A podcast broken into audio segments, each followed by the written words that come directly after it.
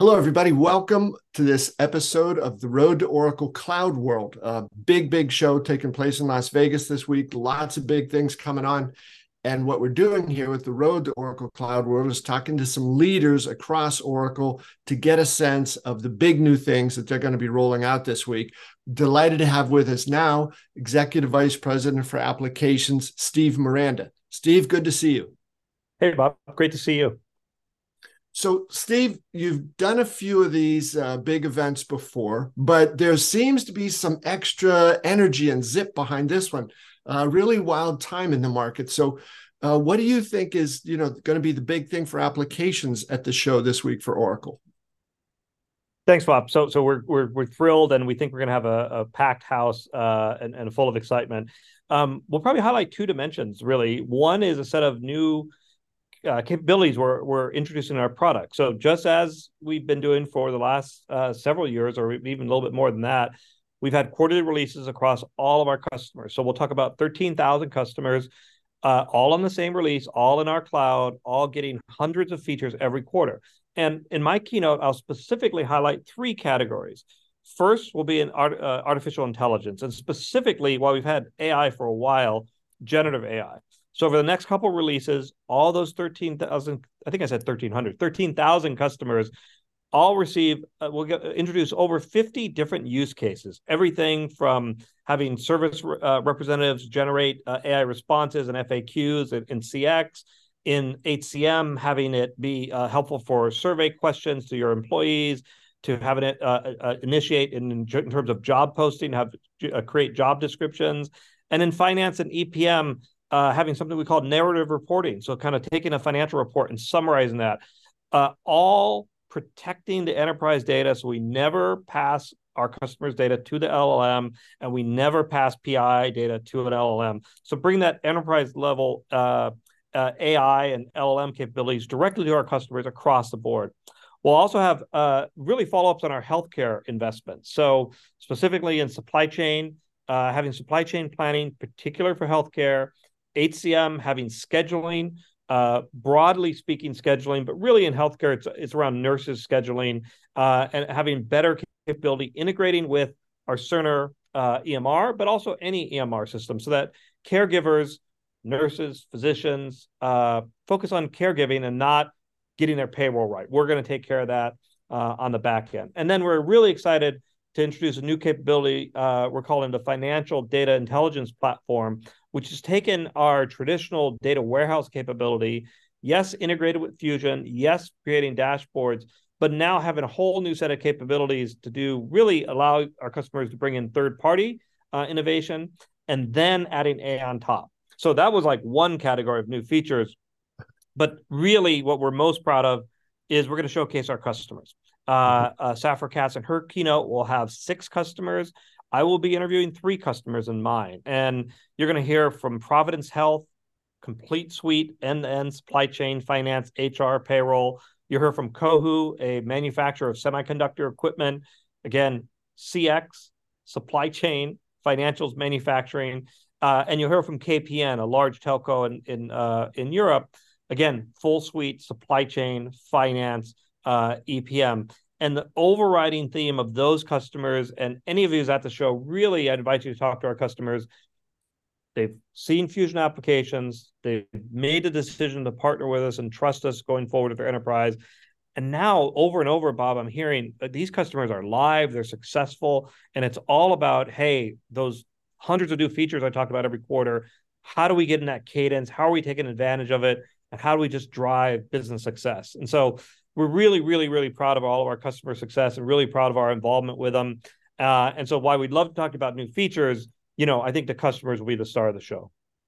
Yeah, Steve, that's a point you've certainly made, you know, over and over in the past handful of years, right? That the features are one thing, but the customer discussions. And Steve, it sounds like, you know, those uh, customer names you just mentioned here, they are using a variety of applications and that data integration and single data model across the board has to be helping them as they seem to as they go forward to attack their most complex business problems right well for sure i mean what's what we've always said is that we think by having more end-to-end solution it solves broader business problems easier mm-hmm. and i think that what the cloud enabled initially was phased approach. So you could didn't no more big bang. Um, but now the maturity of the cloud and the maturity of their customers has been they've added piece by piece to piece having these full end-to-end solutions. And then, you know, you said it with the data, or I've heard the term data gravity lately. You know, um, AI is really dependent on data, and you can't have good AI without good data. And when you have a full suite of transaction data within that enterprise base, and then you can apply AI across that suite, you can start optimizing businesses, not just kind of point solutions. So, um, exactly, exactly right, Bob. Steve, what's your sense now the, among customers of the uh, whether it's their priority or as they move into this, does it shift their outlook on on the one hand they want to be able to do what they've done before more effectively more productively but at the same time are they also looking to create uh, and innovate new business models well i think i you know what, what we've said for a while is the big reason why we went and built a SaaS application and built it the way we did so that we can update these customers was that we would never get behind. You'd have this speed innovation. Now, when I gave that talk maybe five years ago or eight years ago or 10 years ago, did I say, oh, well, we're going to have generative AI in 2023 and 2024? Absolutely not. I didn't, probably didn't know the, the term. But what I did say was, whatever is changing, we're going to be very rapid to respond. So what, what's been common is customers either felt pressure from, you know, three or four years ago, hey, we, we don't want to be disrupted. We can't, we got to protect against Uber or Amazon or become the next Uber and Amazon. We want to disrupt. And then it shifted to, hey, we've got a pandemic and we have to adjust to work from home. We have to adjust for digitally interacting with our customers more and you know Zoom interaction with customers and partners. Um, and now it's how do we take advantage of generative AI? Now, underneath that, there's a set of customers who have cost pressures. And to your point, we need to do more what we've been doing before. We just need to do it better and more efficiently. And so it's really that mix of either, you know, efficiency and or protecting what's happening in the future and or taking advantage of what's happening in the future. But it really doesn't matter. It's that ability to react and speed of change that um, our customers are finding. And again, I think they're going to speak about how they're being successful with that. Yeah, Steve, the you know over those years that you talked about and it's funny in in outside the tech industry a handful of years is not a long time. In, in this business it seems like you know everything happens uh, in in a blink of an eye now but the uh, the need for these businesses that you described in the 13,000 applications customers they just have to be able to do the things they've always done before but faster and they've got to be able as you described to adapt to these you know remarkable new changes coming at them out in the marketplace. And that seems to be one of the reasons why we see this tilt away from companies buying you know six different best of breed apps and instead trying to say can we pull this all together? For sure. It's it's all about you know it's all about speed. It's all about being nimble. Um, and again the, the extent that technology plays in that if you're stitching together pieces um, and when something changes or when technology evolves like generative AI or when you have a business pressure or whether you get acquired or want to acquire or want to move forward that nimbleness um, when you know uh, probably our, our, use case here at oracle we were quite proud of our ability to announce earnings fast. Really yeah. that's sort of a, a, a metric that shows other things. I mean earnings fast or not is is you know does that make a big difference? Maybe maybe not. But what it implies is that we have that information very fast, not only at the end of the quarter, but throughout the quarter. And as you said, in our tech business, it's changing very, very quickly. And so our the nimbleness to respond and have that information and then not have the back office be an impediment to business strategy change or pricing change or acquisition, and in fact be be a driver for us to, to leverage that. Um, we think that's common to everybody. Steve, is that you know the term used back office? I think with some of those changes coming up, they're going to get out of the back and you know come more toward the front, right? Absolutely. I mean, it's probably a date. I'm probably showing my age even by using that term, right? It's all about business process flow um, and and achieving business and the terms front office and back office. And now I've heard the term middle office sometimes. You know, it's a business flow, and and that's what we provide for people. Steve, last thing I wanted to ask you about too was you know all the uh, benefits that are gained here but you know we've seen over the last three years or so four or five years companies realizing if you can provide great customer experiences that's wonderful but you're not going to be able to provide great customer experiences unless you also have very happy employees.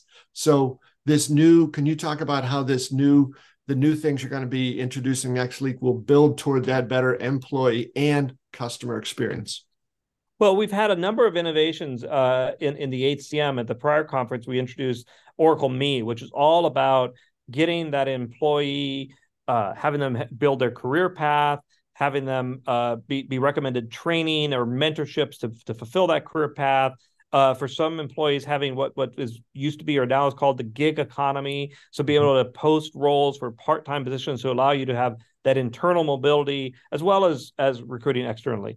And now we've added uh, capabilities or set of features around uh, HCM Grow uh, and also HCM Celebrate, which is all about an employee centric view and doing things that the enterprise can you know we are we're all in a very labor tight market some more than others but but you know unquestionably you know uh, in a very late tight market and and the employee base that's coming in now to your point they not only want to be happy but their expectations as far as the, yeah. the company's investment in terms of their own career growth and their own personal growth um, is just increasing as as the next generation of the, comes into the workforce. And so between you know uh, Oracle Me and Oracle Grow and Celebrate within our HCM applications, while we do core HR and core payroll and core benefits, really that's where the innovation has been, and that's where we distinguish ourselves from some of our our HCM competitors. Well, Steve, thanks. That's a great overview for uh, for this coming week here at Oracle Cloud World. Anything else you want to add before we wrap up? No, we really look forward to you uh, seeing you in person, and then uh, just really incredibly proud of our customers and and their trust in us and partnership, and um, we're just focused on making them successful. Great, great. Well, Steve, thank you. And folks, thanks to all of you for being with us here on this episode of the Road to Oracle Cloud World taking place this week in Las Vegas. We'll see you next time.